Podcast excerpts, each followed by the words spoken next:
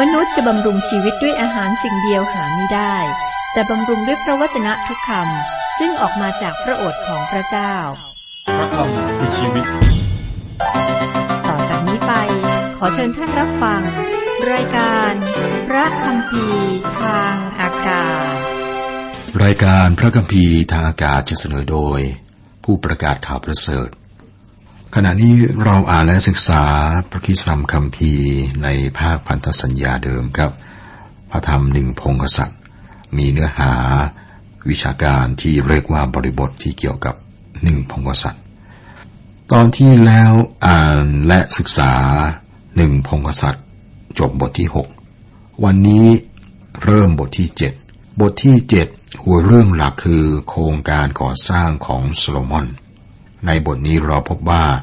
ไม่เพียงแต่โซโลมอนได้สร้างพระนิเวศ แต่พระองค์ทรงสร้างพระราชวังของพระองค์ พระตำหนัก พระนาเลบานอน และพระราชวังสำหรับราชธิดาของฟาโรห์แห่งอียิปต์ ข้อหนึ่งโซโลมอนทรงสร้างพระราชวังของพระองค์13 ปี และพระองค์ทรงให้พระราชวังของพระองค์สำเร็จทั้งสิ้น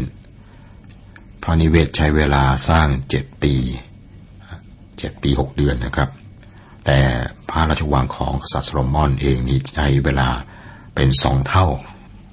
ก็คงจะนึกภาพออกเนี่ยใช้เวลามาก เป็นพระราชวังที่สวยสดงดงามและหรูหรามาก ข้อสองพระองค์ทรงสร้างพระตำหนักพระนาเลบานอน ยาวหนึ่งร้อยศอกและกว้างห้าสิบศอก และสูงสามสิบศอกอยู่บนเสาไม้สนสีดาสี่แถว มีคานไม้สนสีดาอยู่บนเสา โซโลมอนยังทรงสร้างพระตำหนักพนาเลบานอนด้วยครับพูดแบบชาวบ้านคือนั่นคือบ้านหลังที่สองของพระองค์เพื่อการพักผ่อนคงเป็นพระตำหนักที่ใหญ่โตมากนะครับฮีรามกษัตริย์เมืองไทระให้ศิลาแล้วก็ไม้สนสีดา ซึ่งมาจากเลบานอนข้ามไปข้อ 8 พระราชวังของพระองค์ซึ่งพระองค์ทรงประทับอยู่ที่ลานอีกแห่งหนึ่ง หล่งท้องพระองค์ก็กระทำด้วยฝีมือช่างอย่างเดียวกันโซโลมอนได้ทรงสร้างวังเหมือนท้องพระโรงนี้สำหรับราชธิดาของฟาโรห์ซึ่งพระองค์ทรงได้มาเป็นมเหสีวลีในข้อ 8 ฝีมือช่างอย่างเดียวกัน แสดงว่ามันประดับประดาอย่างงดงามมากด้วยพระองค์ทรงสร้างพระราชวังสำหรับราชธิดาของฟาโรห์ดูเหมือนพระนางจะได้รับการปฏิบัติพิเศษ พระองค์ไม่สามารถสร้างพระราชวังให้กับมเหสีทุกพระองค์ได้นะครับ เพราะว่าในพระคัมภีร์บันทึกว่ามีมเหสีถึงหนึ่งพันคนนะถ้าสร้างก็หนึ่งพันแห่งคงสร้างไม่ได้ครับ ช่างฝีมือชื่อฮีรามข้ามไปข้อสิบสามสิบสี่พระราชาโซโลมอนทรงใช้คนให้นำฮีรามมาจากเมืองไทระ ท่านเป็นบุตรชาย ของหญิงม่ายเผ่านัฟทาลี และบิดาของท่านเป็นชาย ชาวเมืองไทระ เป็นช่างทองสำริดและท่านประกอบด้วยสติปัญญา ความเข้าใจและฝีมือที่จะทำงานทุกอย่างด้วยทองสำริดท่านมาเฝ้าพระราชาโซโลมอน และทำงานทั้งสิ้นของพระองค์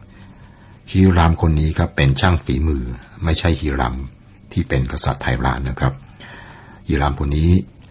เป็นช่างทองสำริดเขาเป็นผู้ที่ทำภาชนะทั้งหลาย ผลงานของเขานี่ละเอียดประณีตตกแต่งอย่างงดงาม ซึ่งเป็นสิ่งที่โซโลมอนทรงต้องการ ผลงานเช่นนี้กับจะเกิดขึ้นได้ในสมัยที่มั่งคั่งและก็สงบ ระหว่างสมัยของโซโลมอนมีความสงบและอุดมสมบูรณ์ เรามีรายละเอียดของพระนิเวศบ้างนะครับ ข้ามไปข้อ 21 ท่านตั้งเสาไว้ที่มุกพระนิเวศ ท่านตั้งเสาข้างขวาไว้และเรียกชื่อว่ายาคีน และท่านตั้งเสาข้างซ้ายไว้เรียกชื่อว่าโบอัส ยาคีนแปลว่าพระเจ้าทรงสถาปนา โบอัส หรือโบอัส แปลว่า ในนั้นคือกำลัง ซึ่งสรุดีมีสรุดีซึ่งรวมแนวคิดทั้งสองนี้ของกำลังและความงดงามไว้นะครับ ยกตัวอย่างพระธรรมสุดีบทที่ 96 ข้อ 6 บอกว่า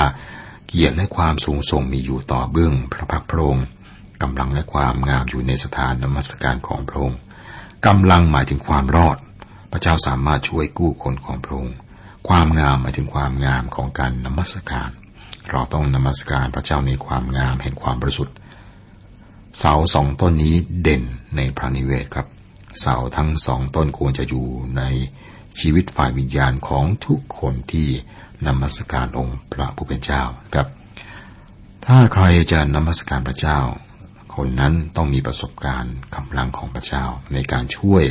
ให้พ้นจากความบาป แล้วเราสามารถนมัสการพระองค์ในความงามแห่งความบริสุทธิ์สถานนมัสการที่งดงามสามารถนำไปสู่การนมัสการ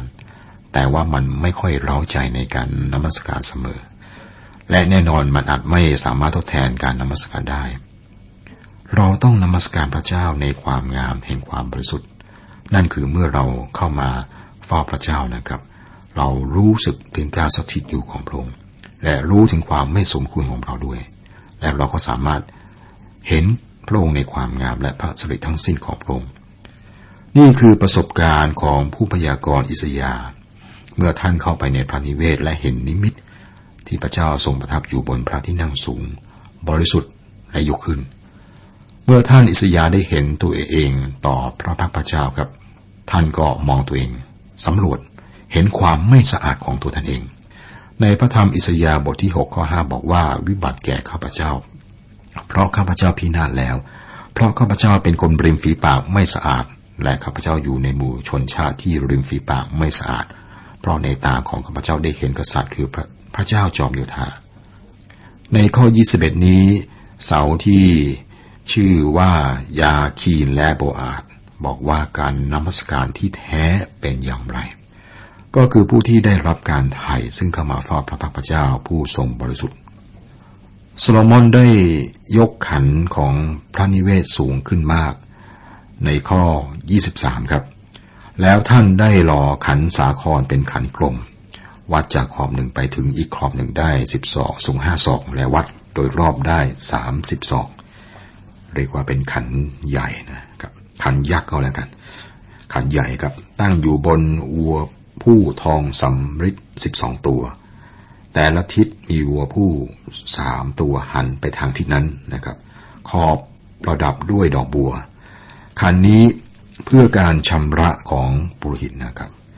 เดิมนั้นก็มีขันธรรมดาเพียงอันเดียว แต่ที่นี่ครับมีขันจำนวนมาก และก็งดงามในพระนิเวศของโซโลมอน ข้ามไปข้อ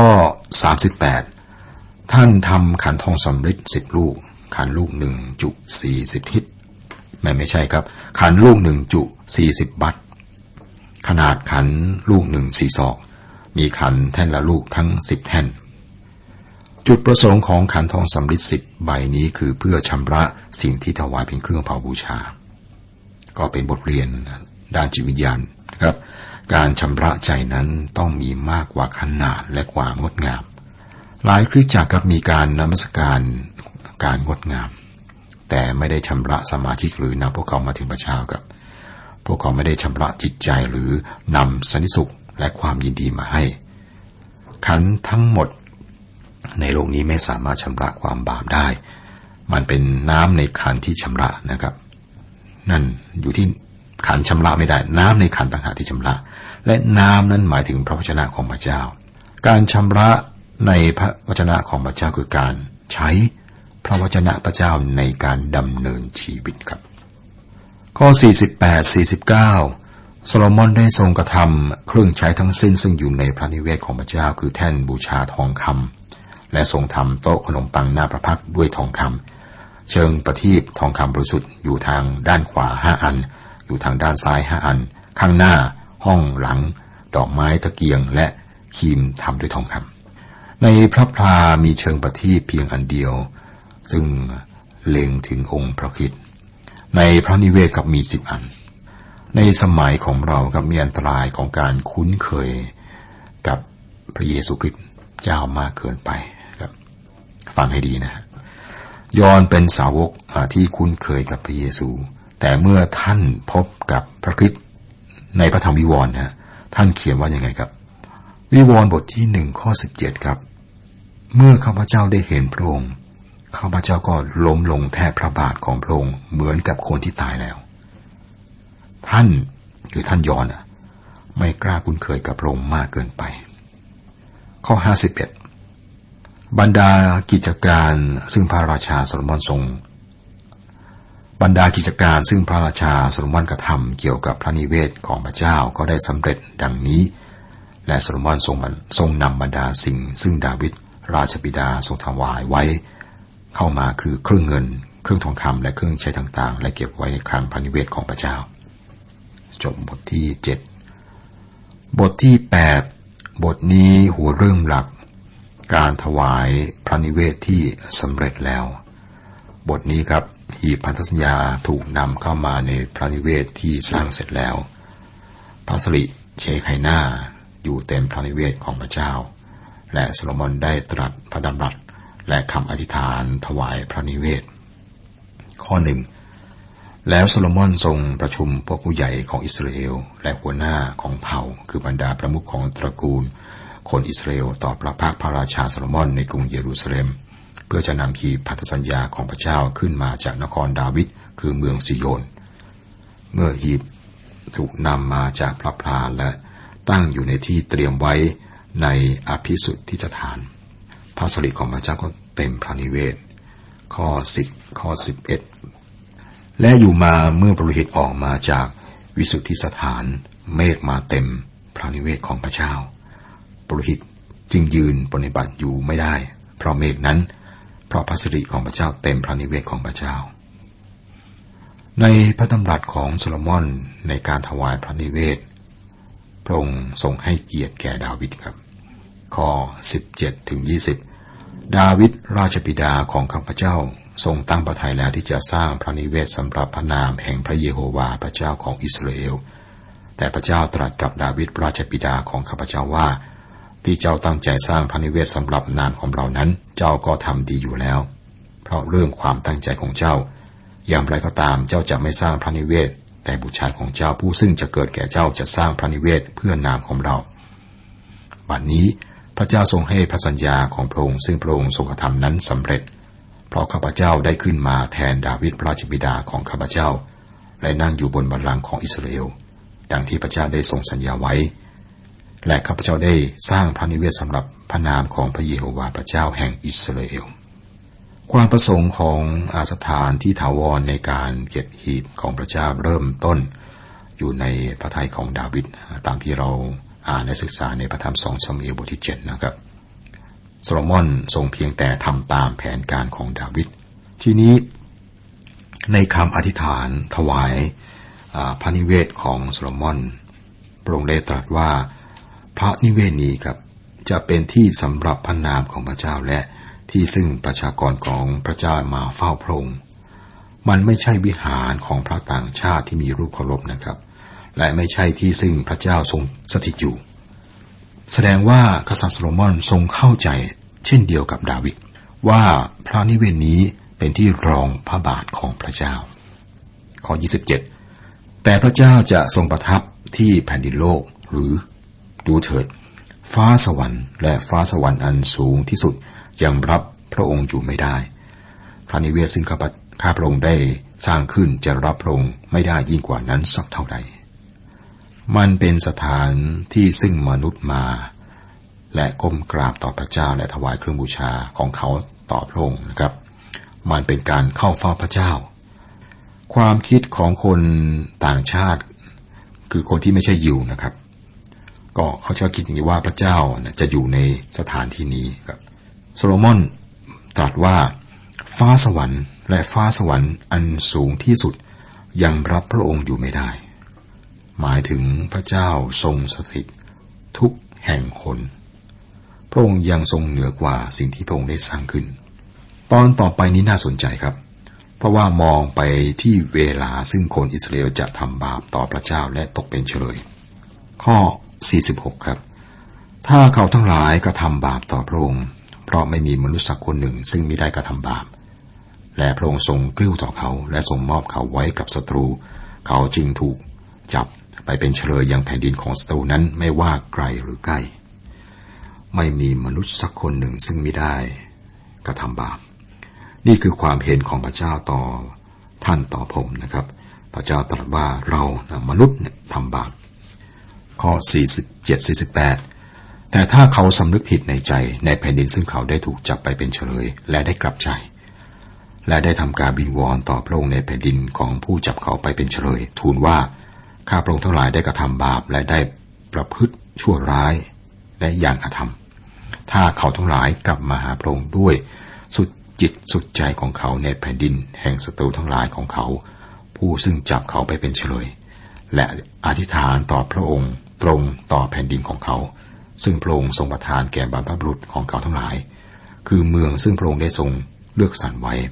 และพระนิเวศซึ่งข้าพระองค์ได้สร้างไว้เพื่อพระนามของพระองค์นี่คือสิ่งที่พวกเขาต้องทำเมื่อพระนิเวศของพวกเขาถูกทำลาย และพวกเขาตกเป็นเฉลยในต่างแดน นี่คือสิ่งที่ดาเนียลได้ทำเมื่ออยู่ที่บาบิโลนนะครับ ดาเนียลได้เปิดหน้าต่าง และก็ หันมาทางด้านกรุงเยรูซาเล็ม และอธิษฐานมาทางพนิเวศสารภาพบาปของประชากรของท่านและความบาปของท่านเองครับ ข้อ 49 ข้อ 50 ขอพระองค์ทรงสดับคำอธิษฐานและคำวิวรของเขาในฟ้าสวรรค์อันเป็นที่ประทับของพระองค์ และขอทรงให้สิทธิอันชอบธรรมของเขาคงอยู่ และขอทรงประทานอภัยแก่ประชากรของพระองค์ ผู้ได้กระทำบาปต่อพระองค์และทรงประทานอภัยต่อการทรยศของเขาทั้งหลาย ซึ่งเขาได้กระทำต่อพระองค์และให้เขาเป็นที่เมตตาของคนเหล่านั้นที่จับเขาทั้งหลายไปเป็นเฉลย เพื่อเขาทั้งหลายจะได้รับความเมตตาจากเขา พระเจ้าจะทรงตอบคำอธิษฐานนี้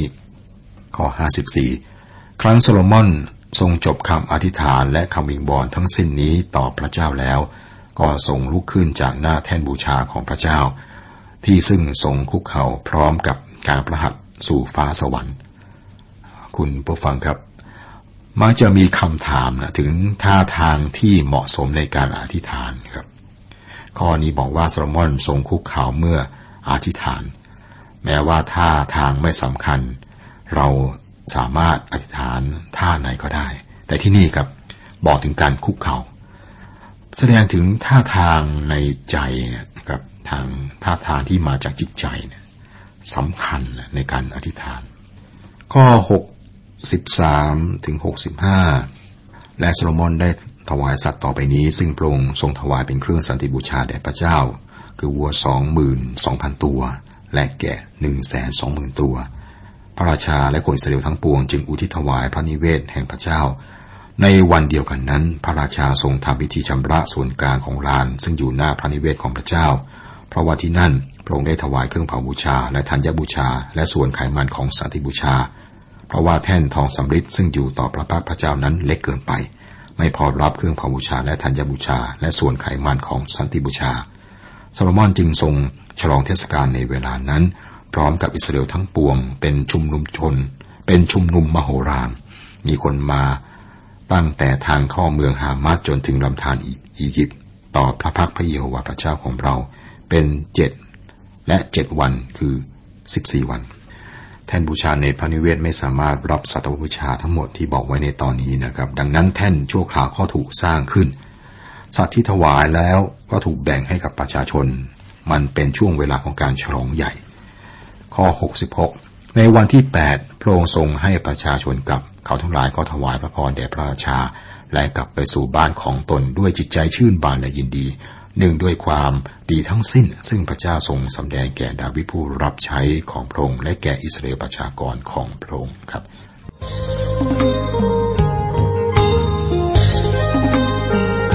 ตลอดเวลามอบกายวาจาและลมหายใจ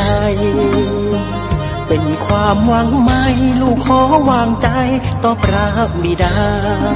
ด้วยความเชื่อมั่นต่อพระวิญญาณ ในใจข้าทรงปราถนานำพาให้ลูกคนไทย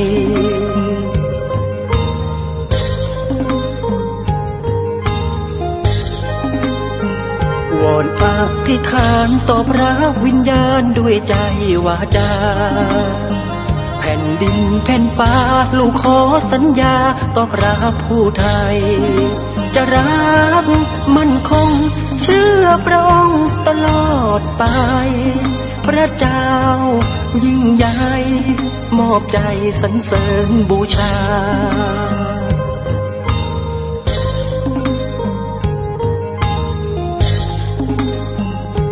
อธิษฐานเชื่อมันด้วยใจศรัทธาถึงวิมานสถานเบื้องบน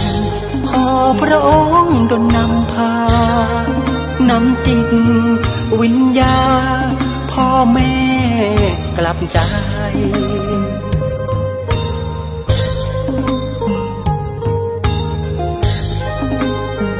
ไกลสุดขอบฟ้ามีพระบิดาองค์เดียวรวมกัน เป็นจิตผู้พันสายใยรักนั้นมันในหรือไทย ความรัก เพิ่มพูนเกื้อกูลหนุนน้ำใจ เสริมสร้างพระกาย มอบใจโมทนา